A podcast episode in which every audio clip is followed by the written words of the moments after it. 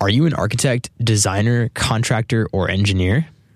Modlar.com is a platform connecting architects and other specifiers with building product manufacturers.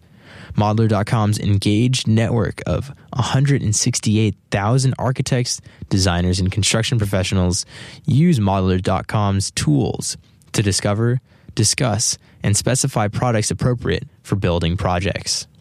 We at KZSU Stanford thank Modlar.com for the generous underwriting of the production and broadcasting costs of the modern architect.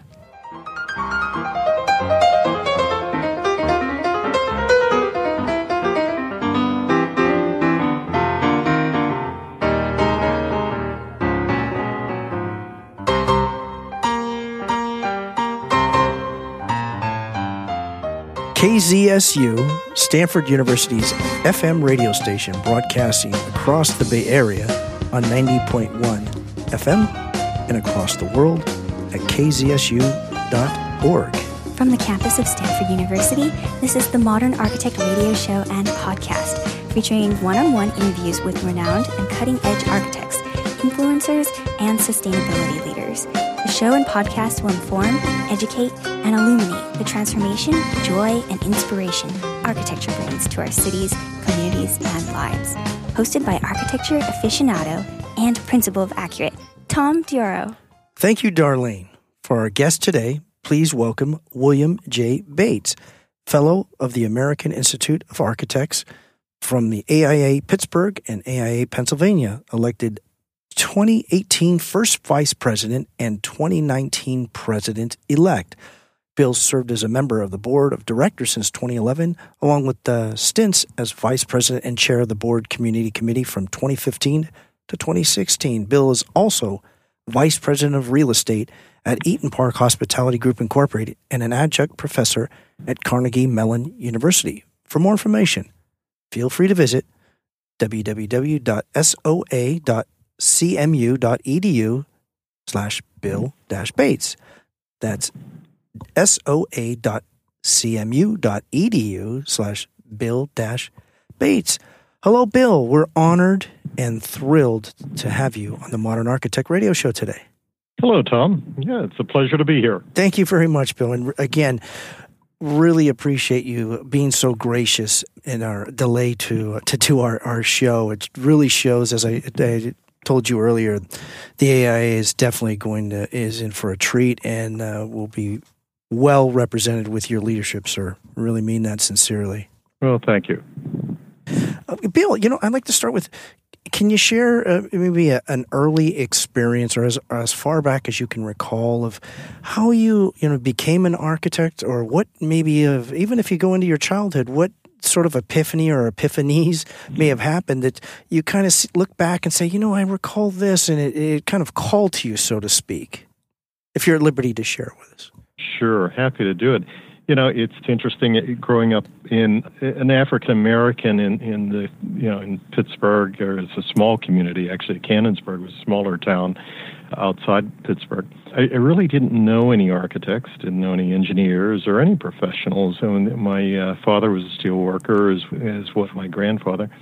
So one thing I, I do recall was being very interested in making things and I had toy blocks, bricks, and I, I, built houses and offices and things and bridges. Did you really, as a child? Yeah, in a erector set and things like that. Uh-huh. But I, I, didn't know what architecture was about. Had no no idea, no conception of uh, of what architecture was. And so, and it wasn't until I got uh, into high school that I uh, started uh, thinking about uh, careers beyond you know, just working in a steel mill or something, you know, similar to what my father had done. And uh, I started to look at uh, engineering, and uh, uh-huh. then um, along the pathway, I was interviewing uh, with a couple of colleges. One of the interviewers mentioned to me at the end of the interview for uh, an engineering program at, at uh, mm-hmm. Cornell, said, um, "You know, it's funny. You don't strike me as an engineer. And uh, I said, "Oh, really?" really? and, uh, he said, "No." You, yeah, he said you mentioned numerous times that you like to draw, which is okay, but that's you know not something that's part of engineering, and you you like to make things and create things. He said, "Have you ever considered architecture?" And I said, uh, hmm. "How do you spell that?" And did you really? yeah. well, more or less. I said, "Really? What yeah. architecture? I never really yeah. thought about ar- architecture." And, I, and so I rushed home and I did research. You know, went to the library and looked it up, and it was before the internet, of course. Oh and yeah, so, yeah. So uh, you know, I, I looked it up, and I thought, oh, this sounds pretty interesting. You know, I had taken all the courses that would dovetail with architecture when I was in high school in mechanical drawing and and art, and then science. You know, physics and and uh, chemistry and things like that. Uh, so. Mm-hmm you know, that was, you know, the first time I even considered the possibility, and, and it seemed to be a, something that was intriguing. So I shifted my application, then um, went to school at uh, University of Notre Dame, where I worked on my architecture degree, Bachelor of Architecture. And I, I just loved it. It was, I felt guilty about getting grades for that. I thought this is too much fun. Did you really? Yeah, yeah. That's great uh, that you note that because I recall uh, reading, uh, obviously, uh, doing, uh, working uh, on before our show, and you said you felt guilty because you loved it so much. Yeah, I, I, I just thought it was great, and so it was a perfect fit for me. You know, I, I enjoyed school, did well. We, we had, um, you know, a great program that I went through with Notre Dame. and I got to study architecture both in um, the States as well as spending a year abroad in Rome. And so it was just a wonderful experience and broadened my horizons in a way that I never imagined.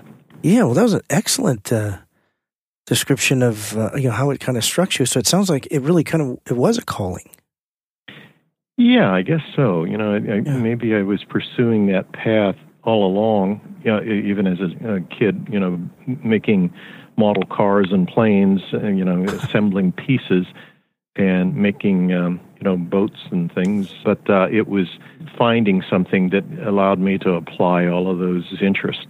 Yeah. In a profession, which was was fun. Yeah. Now you have a it said a long history of interna- international development experience. So share with us, if if you will.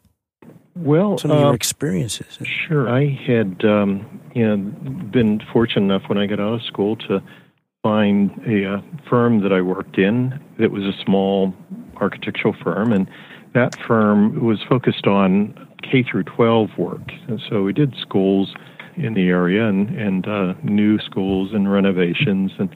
And eventually, after uh, some years, they invited me to become a partner in the firm, which I did and uh, worked in that role for probably about five or six years beyond it, you know, as a partner. But then business slowed down. As you can imagine, there are ups and mm-hmm. downs in the architectural profession. And so I was already in the AIA at that point, and I got uh, a call from an acquaintance from the uh, local AIA chapter. And that individual was a person who, uh, an architect working within corporation. He worked at Westinghouse Electric, and it was, uh, you know, just by coincidence that uh, it was a slow time in my firm, and and he called and said, you know, we we have someone, an architect who's retiring, and uh, we're looking for someone to replace him. And he, he thought I might be someone interested uh, in the position. So uh, he asked me if I'd uh, apply, which I did, and um, you know, as you know, fate would have it, I, I got the, got the job. Then that that sort of launched me into corporate practice, which gave me an opportunity to practice both uh, across the nation and internationally. So um, yeah, it's very fortunate. Excellent. You know, I've been um, thoughts uh, kind of I've thought about it and actually think about a lot. And it actually, for our, our audience, might think, "How did you move to this?" But I don't know if you, if you, uh, well, I, I like jazz music, and there's a great pianist named Ahmad Jamal. Oh, and I yeah. was listening to it. Oh, okay. You, you so you, you're aware of him, know of him. It said something. He was being interviewed by uh, the station, and they said, "You know, how do you feel being influencing so many other musicians with?" Uh, with your creativity And uh, there was a pause. And when he got back on, he says, Well, I really don't create anything. It's hmm. about discovery. I discover. And, uh, and then he proceed, he said uh, he continued on for about another sentence or two, and I literally turned off the radio because it just struck me so, uh, as it does right now, just like he's looking at it as his great work and he looks at his discovery. And then I've seen other quotes by Michelangelo who says that I, I, like I removed the stone and David was there, that type of thing. What's your thoughts on creativity and discovery? I don't know if there's one more important than the other, but uh, I'd love to hear your your uh, your take on it, Bill. Yeah, I yeah, I really like that quote. I think it has a lot to do with uh, creativity. The two are related discovery and creativity. You know, it, sometimes so important with architecture because you're you're asked to be creative, and uh, that's that's what we we pride ourselves. And it's something that is is difficult to force, and so it, it happens when it happens. So the notion of uh, discovery plays into that, in that uh, as you explore things and and discover new things you find that creativity springs from that i think so it's i really like that i'll have to you know make a note of that myself okay. but uh, yeah. it's great yeah yeah I like I like quotes. Um, I don't know if it's because it's it's it seem it may seem rather simplistic to to look at that, but it, as I said, it literally it stopped me to go, wow, that's an, another way to look at. it. Bill, share with us some of your early experiences in, in, in when you first became an architect. You know, some if you even share some stories, if you will, or a story that uh, you know where something may have been challenging. Uh, it's I mean they're all challenging, but where it was particularly challenging, it just turned out absolutely wonderful. If you're well, you know at liberty to do so. Yeah, there are challenges every day. I think that uh, one of the things that uh, is a challenge is to try to find places where we can learn things and and oftentimes it's the uh, the failures where we learn the most. So you know, I've been accused of being very resilient by some, and and and, it's maybe a result of of things that. Um, maybe didn't turn out quite as you originally uh, expect them to, but uh, you learn something and you apply that to the next uh, challenge. You know, I've had a lot of interesting projects that uh, have have been fun to work on. You know, when I started out, I was um, pursuing uh, more traditional practice. I enjoyed that. I found that it gave me a chance to be creative in some respects, though, you know, at that stage, I was still pretty new in the pr- practice and, and so had a lot to learn. Uh, and I think that you come out of school feeling as though uh, you know enough to really go out there and, and do all sorts of great things. But the more you spend uh, time practicing, the more you realize how, how little you know. So uh, the projects that I've worked on, uh, whether they're small projects in schools, in, in K through 12 uh, practice, or some of the larger pro- projects uh, in the corporate realm, have been very, um, very satisfying. I think, and, and so I've had challenges where I've had to sort of try to convince clients to do what I think is the right thing. Not that my opinion is always right, but, but oftentimes as a designer, you, you realize that they, uh, they're asking the wrong questions or asking the architect to solve the wrong problems.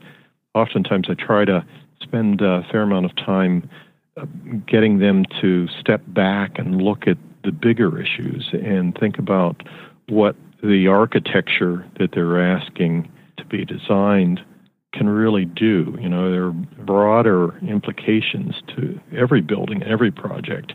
And so that's one of the things that I've been uh, focused on all of my career, just uh, trying to look at influence and impact of building beyond the walls and uh, beyond the property lines, because it's really important that we put um, the, the right building within community, and uh, it has an impact on the, the lives of everyone who lives and works there. It can change the image of a community. So, anyway. Excellent. You're listening to the modern architect. KZSU, Stanford, 90.1 FM. Imagine if you couldn't hear us right now or enjoy KZSU's music, public affairs programs. Disabling hearing loss affects 48 million Americans and more than 360 million people worldwide. Yet many do not have access to hearing devices. Starkey Hearing Foundation brings understanding among people through hearing care. The foundation gives away more than 175,000 hearing aids every year. To meet its goals, it needs generous donations from people like you. If you're interested in learning more, visit starkeyhearingfoundation.org. We're talking today with William J. Bates, Fellow of the American Institute of Architects, 2018 AIA National Vice President and President elect of the AIA National for 2019. For more information, feel free to visit soa.cmu.edu slash bill dash bates. That's soa.cmu.edu slash bill dash bates. Bill, what recent projects are you uh, working on or currently working on if you're at liberty to share with us? Well, a corporation that I work for now is a uh, restaurant chain, and we've got about 75 restaurants in western Pennsylvania, Ohio, and West Virginia. And uh, we um, recently developed a, a, uh, new concept called uh, Hello Bistro. It's something that we're replicating now my role is uh, VP of, of real estate is focused on identifying new sites and negotiating new leases and purchasing property, and then I work with the uh, the team to uh, to build out this space. Much of it's more uh, focused on the, this new concept that we uh, are rolling out. Our long line of other restaurants has been around since 1949 and uh, started out as a big boy franchise and then evolved into a family restaurant. So that's yeah, that's exactly. That's so you're I've at the helm of that. That's yeah. uh, yeah. Are, not always uh, are vice presidents of real estate architects, or maybe they they are and we're not aware of it. But I think that's a very wise choice.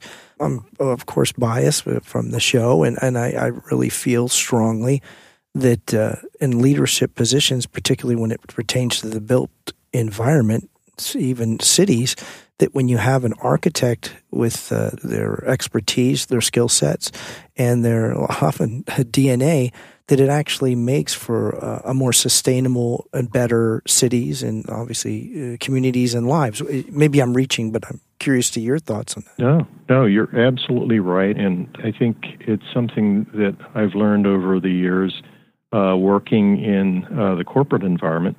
And something I realized I, I, was aware of somewhat so in, in private practice, but oftentimes when, when you're asked to um, take on a new commission as an architect in private practice, mm-hmm. uh, you're, you're given a set of constraints like the site, the location, and the budget, and things like that, and, and sometimes other parameters that really restrict the design. And all of those decisions more likely than not, have been made by people who have no clue as to what uh, architectural design can do for people. So they, you know, either accountants or lawyers or other executive managers, people with MBAs, uh, who think that they can just say, "Let's let's build a building," and and really not uh, uh involve uh, design thinking early on. And and I think one of the things I, would like to advocate in my role at the AIA is to encourage architects to expand their involvement and pursue non traditional careers because they can have a huge impact on the built environment. Even though they may not be directly involved in design, they're doing design thinking and making decisions that impact the projects. So that's what I've been doing over the past 30 years since uh, going into corporate practice.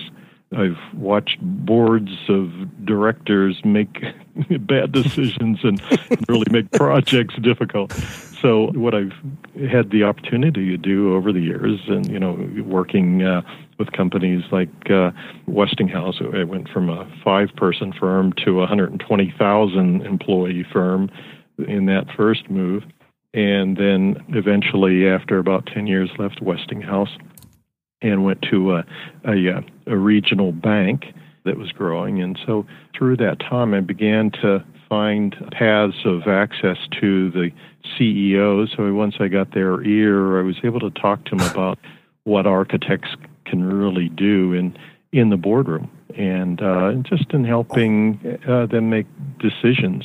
They're not familiar with uh, you know things like design and and uh, community and strategy and things like that. I even worked for a high tech startup. Then uh, we had Silicon Valley as well as uh, around the world. Ended up uh, working uh, on offices and manufacturing and research facilities for them on every continent except Antarctica. Really? Yeah. Oh so, my goodness, Bill. So that that was a lot of fun. I love that. That was a lot of fun. What you're doing is affecting really. It comes down to, I think, people and it sounds like you're, as much as you have the technical expertise and the uh, and the built environment, uh, definitely awareness and how to make it better and sustainable. You, it, it sounds like I, I, get a lot of the feeling for you, Bill, is that you really care about people, and it's yeah. the design kind of extends outward. Am I reaching or? You're, no, you're you're you're okay. right on target. You know, we're starting to understand now through research that our buildings, as we look at our communities, our buildings have an impact not only physically on the people, but it also has a social impact and a psychological impact on the, the well being and interaction of people. And so um, we really have to pay attention to that and, you know, use those research results to apply things to what we design tomorrow. So that's really important, and, and having influence on policy making is really critical. Mm-hmm. So it frees up the architect and other designers to be more imaginative and, and have a broader impact on the occupants of the building. It's not not just about making money; it's uh, about affecting lives. I like that affecting life. It, it, the influence on policy making can you share with us, you know, either either examples or ideas that you've seen, experienced, or would like to see influence relating to people in the influence of policymaking by architects? Well, you know, there are a number of things that uh, that affect people on a daily basis. You know, whether it's housing and safety. We have um, policies that are being made by legislators and uh, city council members who you know, make decisions about where a highway runs through a, a given community. And uh, oftentimes, those decisions are for uh, infrastructure like that affect the uh, access of a community to certain things like schools or or businesses or severs a community and sometimes segregates a community. Oftentimes you, you see a, a highway that is like the old adage of uh, living on the wrong side of the tracks. Sometimes yes. we build the track uh, to divide communities, and and we sort of oh. force things to happen that that sort of strangle a community from the uh, uh, valuable assets that it needs in other parts of a city. So those decisions need to be studied and understood very carefully before being financed and and I think architects are probably the best equipped to uh, to I help in these decisions. I absolutely agree. In fact, I, think you ought to be uh, mandatory within city councils. I'm of course voicing an opinion, but it is a college radio station. So, uh, um, but a strong opinion that every uh, city ought to have in leadership an architect in place, and of course the skill sets and aptitudes and Sure. are vary between architects, just like they would a dentist or a physician or an attorney. But I think with that uh, that experience, it really makes a difference and an influence, like you as you said, influence policy making. It ought to be, I think, at the helm of a city, almost every city, if not mandatory. I don't know if you can ever enact that, but um, I, in fact, I think uh, I don't think I know Los Angeles, uh, the city of Los Angeles, Mayor Garcetti has now called CDO, Chief Design Officers, Christopher Hawthorne, who was a former architecture critic at the Los Angeles Times, is uh, in essence sort of his right hand man to oversee the city and obviously address the homelessness issues that are getting uh, more and more by the month almost in uh, California in particular. He has that sort of influence. Do you see other cities potentially or prospectively going that route where they oh. actually have an architect that's on staff, not just in, the planning commission, not a planning a planner, but an actual architect? Right. Well, you know, if you look at um, cities like the New York City, for example, they have a chief architect, city art architect.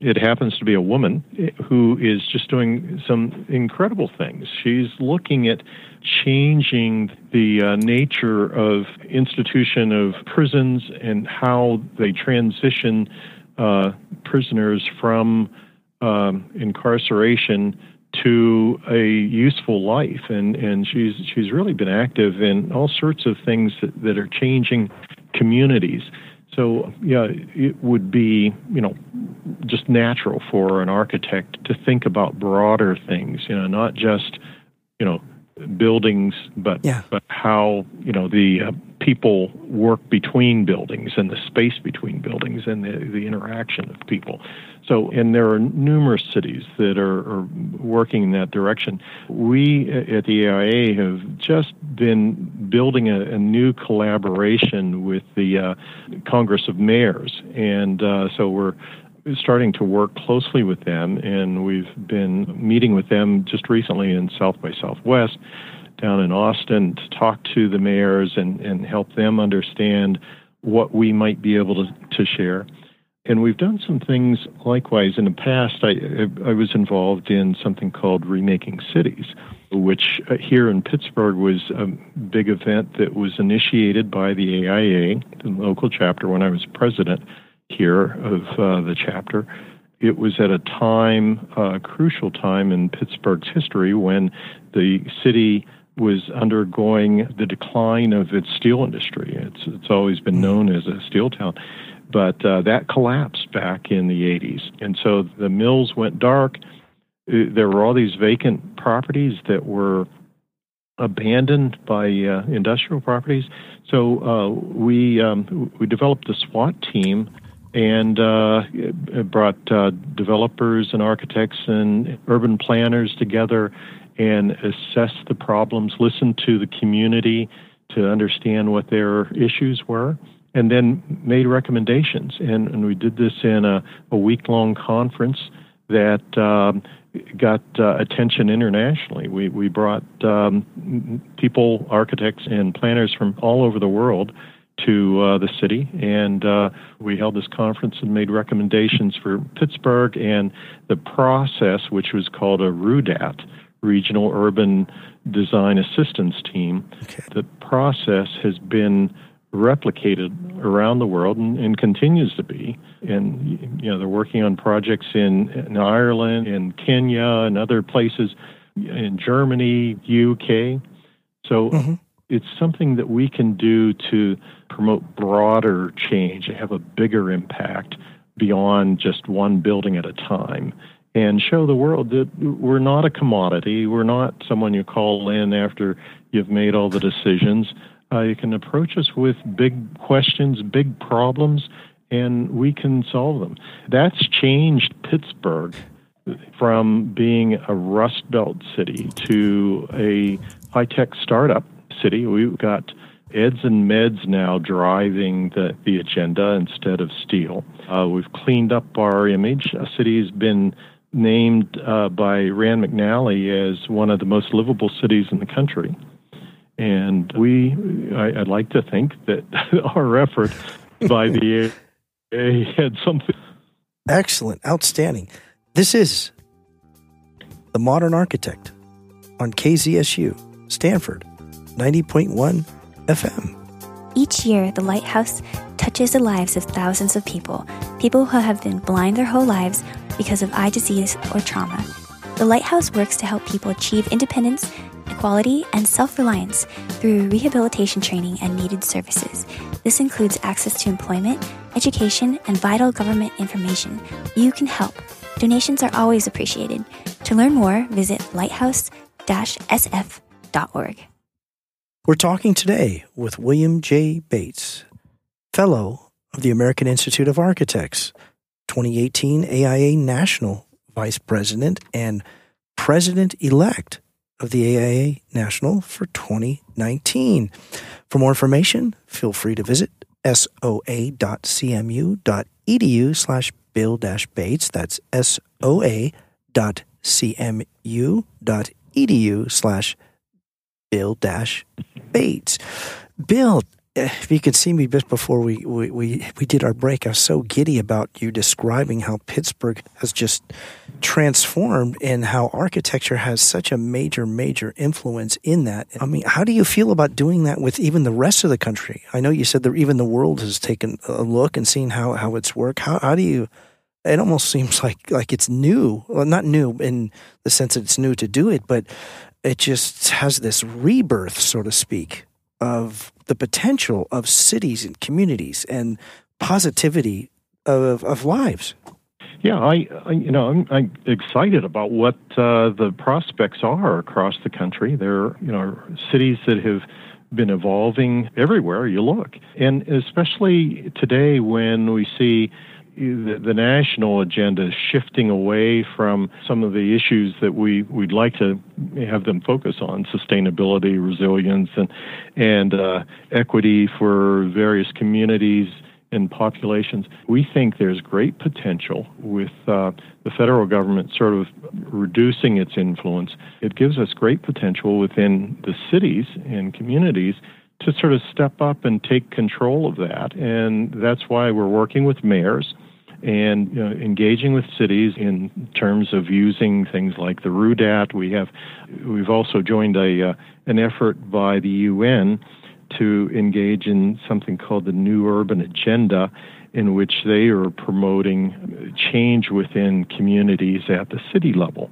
And so uh, that's why I think uh, we're seeing cities really ramp up on things, even though the, the Paris uh, Climate uh, Agreement was. Mm-hmm was retreated, um, you know, the U.S. at the federal level retreated from it. Many cities have continued to advocate for it and signed up. And so there's a lot of things we can do to present you know, ourselves, our, our cities with change and improve the quality of life. It's about you know, enriching our culture, our society, and building our communities in a way that, that enrich the lives of those who live in it. Yes, definitely doing that. And um, have you ever just sat back even once? In, I know you you're constantly working, but ever sat back and just look at what it is you did from the beginning to somewhat of a, the, the completion and said, "Oh my, look at this!" When you see, uh, it may seem a little dramatic, but I'm taking literally when you see kids playing and chasing each other and having fun at a park that once was not a park. Sure, sure. Yeah. Well, you know, we, I, I am living and working in an environment like that. Things change. The cities are sort of think of them as like a uh, a, a quilt, you know, a patchwork quilt, mm, and excellent. they've got different squares on that quilt or triangles. Uh, you know, may have different functions. And um, we, uh, as a profession, we, we tend to, to deal with small stitches in that quilt, uh, but oftentimes there are areas that um, become tattered. And so okay. we, we, we have an opportunity to go in and replace a section, and those are great opportunities. And, and we you know have Pittsburgh's an example of that, where those industrial sites were very close to the city or communities that were built around those. Once they became vacant, we, we tried to recommend some rehabilitation of those sites, mm-hmm. and and it, it's provided great opportunities for many of the communities in this area, and I, and I think it happens in other parts of the the country too, in that uh, communities who may not have had any access to the rivers. We've got a lot of rivers, three rivers here, well, yes. bridges, one, a lot of shoreline. And the rivers were never considered a, an opportunity for recreation. So, what uh, we've been able to do is open those up, and now there are bike trails and boat docks and things along the rivers, and a lot more greenery, uh, as well as shopping areas and hotels and, and apartments uh, you know, along each side of the river, and and so the industrial past has uh, has been changed. Uh, it's provided mm-hmm. an opportunity for us to to uh, redevelop those areas and make them more uh, accommodating and, and uh, appealing for everyday life. That's terrific. You, you had said something a, a bit ago, um, and I, I, find it really interesting calling the space between buildings.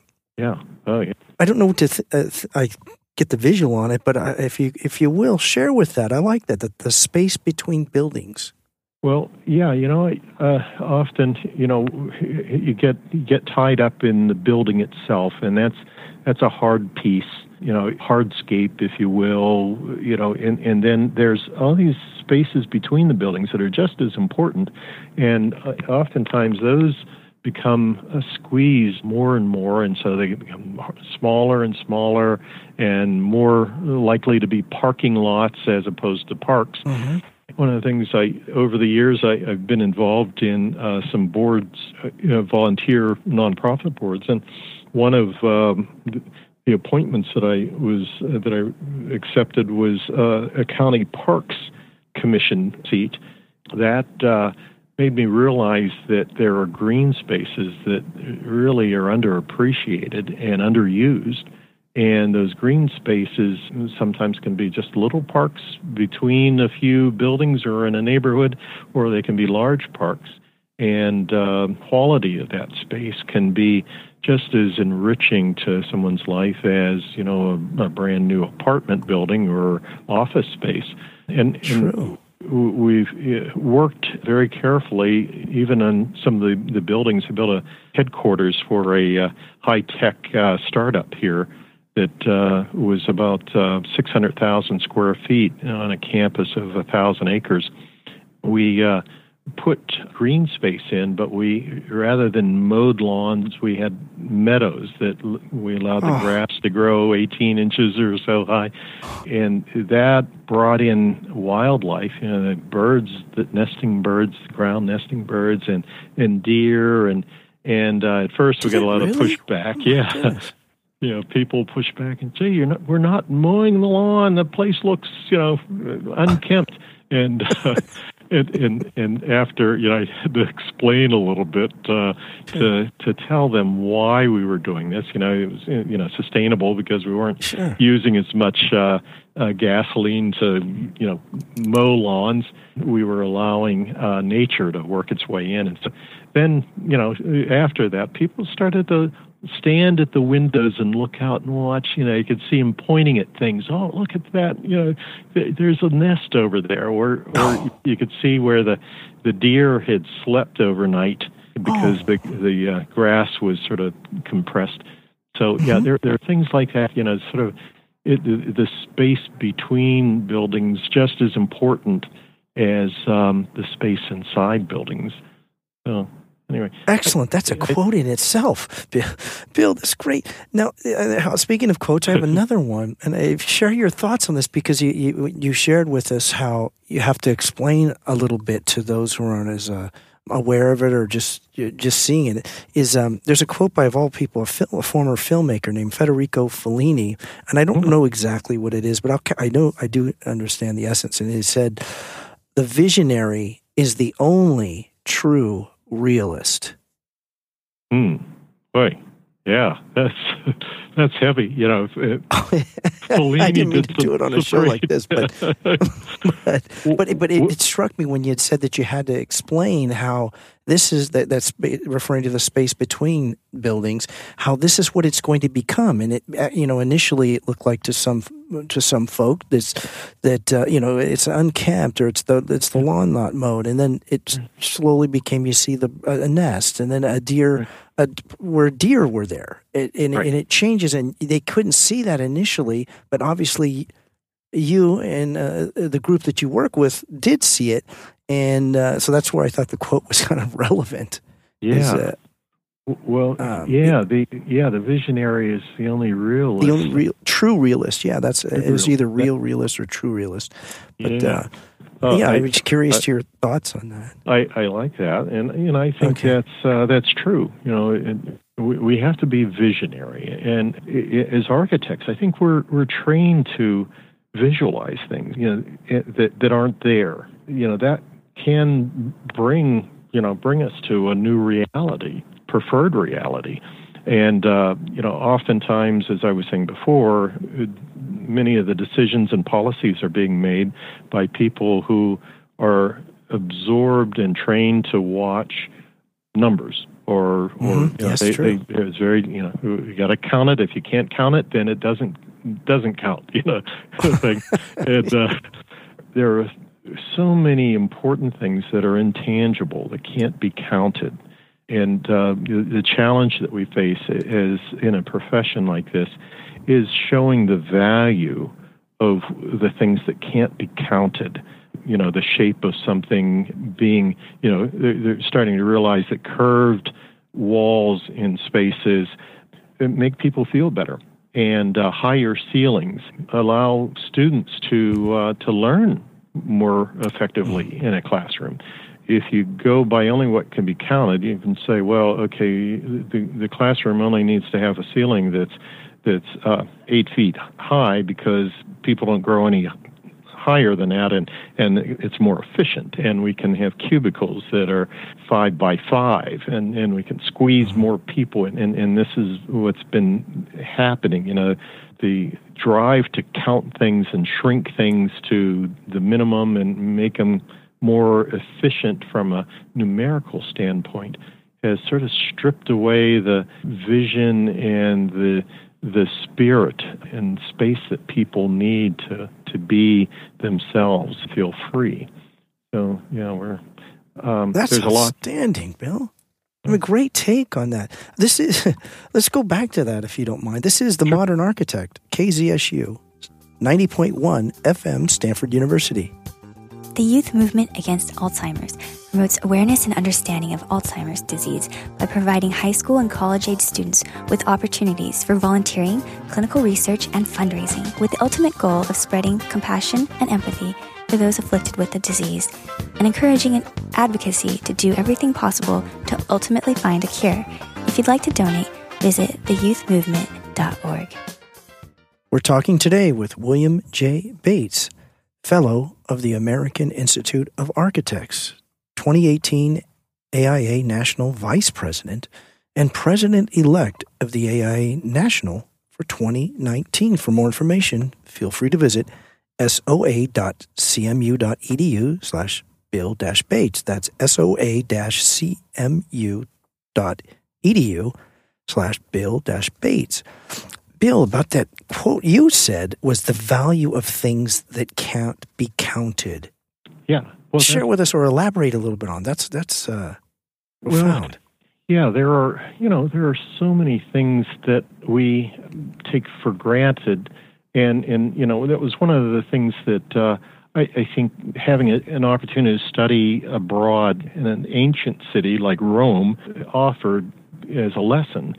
I um, I noticed that there were little details, you know, on the corner of a street, a little fountain, or you know, just the the fact that my the room in the, the um, alberga that I lived in was hmm. was very small, not a lot, not much bigger than the bed that was in there, but really? but the ceiling was very high, and it had you know these wonderful windows that looked out on the street, you know, with shutters that are, you know, some of the details were just so beautiful uh, that it, you know you sort of were, were moved by them you know every day because you see them and experience them. And and it was striking to come back to the United States and see such a lack of those those little touches and, and personal details and you know the care that a a, a stone carver might have given to the, the a cornice or something and those do make a difference, and, and people relate to those, and uh, it, it sort of gives uh, character to space and and uh, quality that that makes it special and uh, helps somebody relate, uh, someone who might live in a building, relate to a space in a different way and feel that it's their own. So um, those are things that you know, an accountant would say, "Oh, well, that costs extra. It doesn't, you know, help, you know, a person work." At least in their mind, and, and so we we should eliminate it and uh, just pare things down to the bare minimum. So those those little personal touches are important. You know, people like to analyze their space. If there are things that allow them to do that, and the design accommodates that, that that really helps. So you know, I think yeah. it's those things. Yeah, before we um, run out of time, I would like to make a plug for please, equity. Please do. Please you know, do. One of the challenges in our profession, and is something that we hope to uh, change, is the uh, lack of equity, diversity, and inclusion in the profession. It's mm-hmm. uh, one of the the, the things that um, everybody sort of has looked at and, and talked about, but we, we still have a long way to go. Um, yeah. There's there's just barely two percent of the profession out of there's probably you know 100,000 architects in the the uh, country, and um, there's maybe 1,800 of those who are African American architects. So we really need to focus on elevating and building a pipeline for um, inclusion and uh, inviting more people of diversity. And, and, the same holds true with uh, Latinos and women. Women are underrepresented in the profession, although they they have been making some progress and so it's it's one of the things that uh, is a challenge. Just like you know, my youth, uh, oftentimes I think uh, some of the minorities may not have access or understand what the profession's about, and so the AIA is trying to encourage schools to teach more about architecture and encouraging our members to go into K through 12 schools to, uh, to advocate yeah. for architecture and, and, also identify students that might have uh, an interest in, and skills in the area so that uh, we can improve those numbers. And, and I think if the profession itself reflects the demographics of the population, it can better serve its uh, client base. So um, yes. Um, it's it's one thing that I think is really important, and hope that we can make some change in. Yeah, so. vital actually. What uh, programs are being in place, if you don't mind sharing, that, that are doing that or that are that are going to provide that outreach and advocacy? Yeah, well, we've started. The AIA has started some uh, programs uh, in uh, uh, K through 12 level, uh, developing a pipeline and some activities at uh, the even the grade school level, and uh, even just taking students on tours and, and allowing them to build spaces or draw things that uh, help them understand how architects think and work.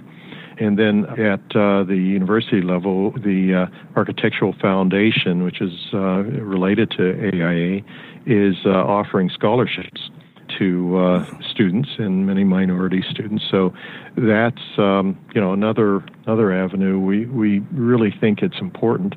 We also have some alliances with uh, the um, organization called NOMA, National Organization for Minority mm-hmm. Architects, which um, has been growing and and trying to encourage more minority involvement in the in the profession. So it's a challenge. The, the profession, you know, is it's not easy to get into. It um, is one that takes a lot of uh, time, as you you probably oh, know yeah. already, and your audience would know.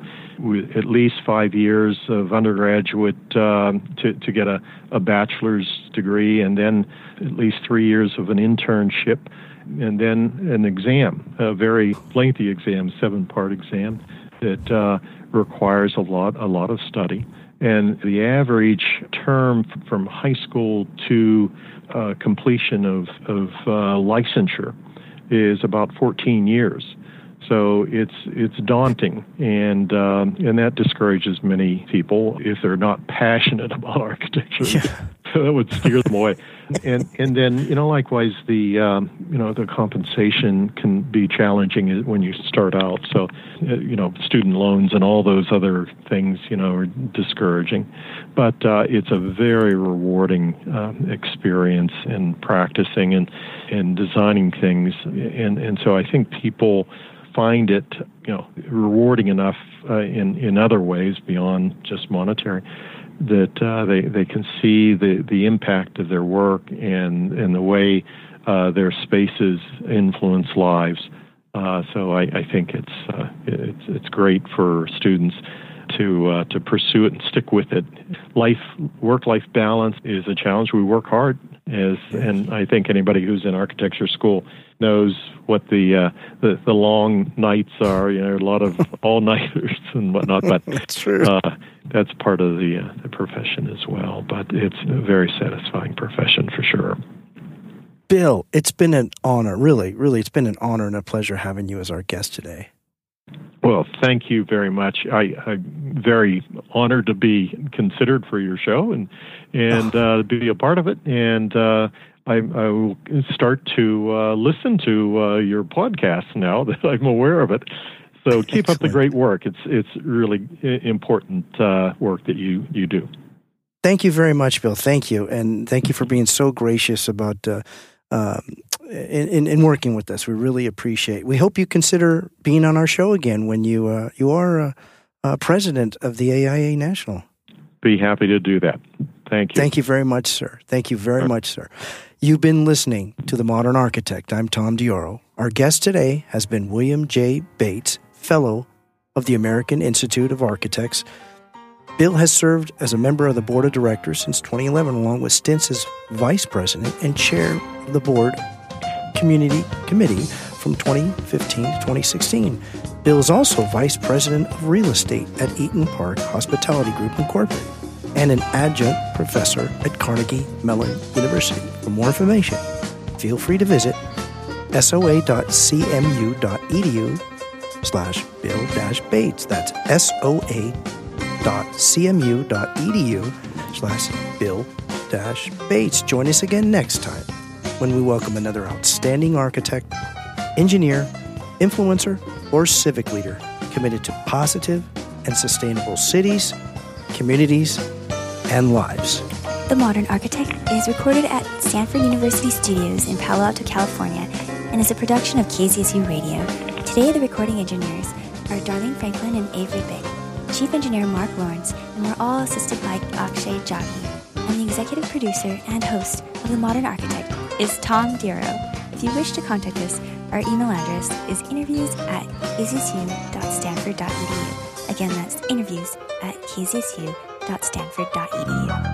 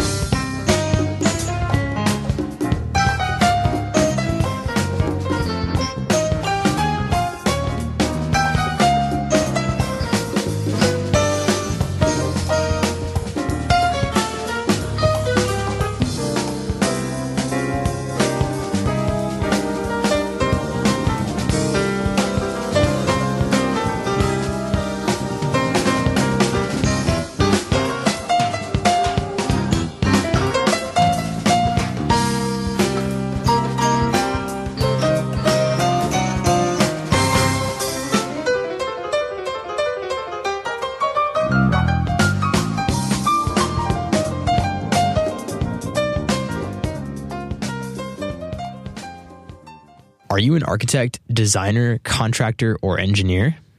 Modlar.com is a platform connecting architects and other specifiers with building product manufacturers. Modlar.com's engaged network of 168,000 architects, designers, and construction professionals use Modlar.com's tools to discover, discuss, and specify products appropriate for building projects.